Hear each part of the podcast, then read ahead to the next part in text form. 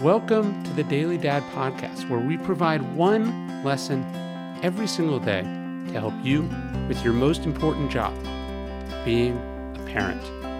I'm Ryan Holiday, and I draw these lessons from ancient philosophy, modern psychology, practical wisdom, and insights from parents just like you all over the world.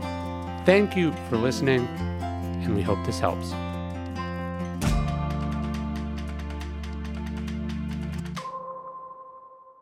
We've got a ritual in our house, which is that we take a vitamin in the morning.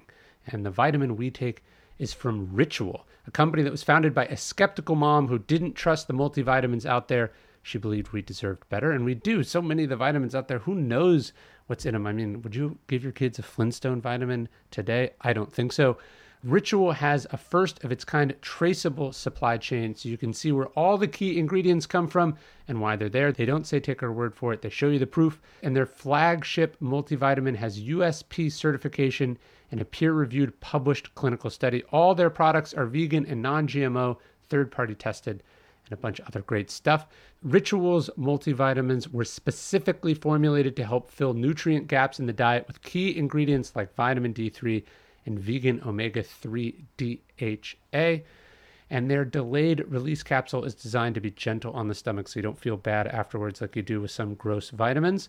All of Ritual's products are vegan, non GMO, and gluten free, and they're a certified B Corporation that believes doing good for your health means doing good for the planet. It's delivered straight to your door each month, and you never have to worry about running out. Start a vitamin ritual you can trust like I do. To get started, visit ritual.com slash dailydad today to get 10% off your first three orders.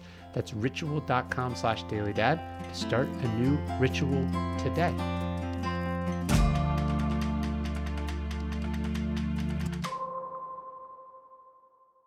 You've got to be delicate about these things. It's the moment we dread our son is dating someone we know is bad for them. Our daughter is about to change college majors and throw away years of work.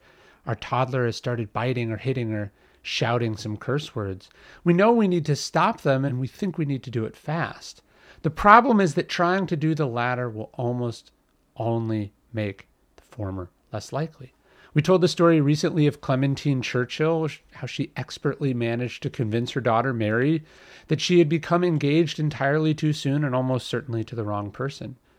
And Clementine pulled off this parental jujitsu calmly, indirectly, patiently, knowing full well that if she tried too hard or too soon, it would backfire.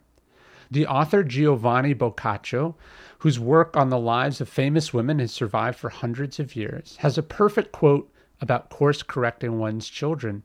Certainly, the ardor of the young should be curbed slowly, he wrote, lest by wishing to oppose them with sudden impediments, we drive them to despair and perdition.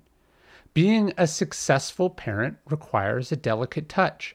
Being an authoritarian, of course, does not. But in the end, how effective are authoritarian regimes anyway? And even when there are, does anyone love them? Or do their citizens at the first possible chance flee as far as they can? We have to persuade, not overpower. That doesn't mean being manipulative, it just means being sensitive, strategic, and deliberate. We have to approach it that way, lest we bring about and cement the very thing we hope to avoid. Hey, thanks for listening to the Daily Dad podcast. You can get this via email every day as well at dailydad.com. Please leave us a review in iTunes. And most importantly, if you know any dads or parents who would benefit from these messages, please spread the word. Thanks.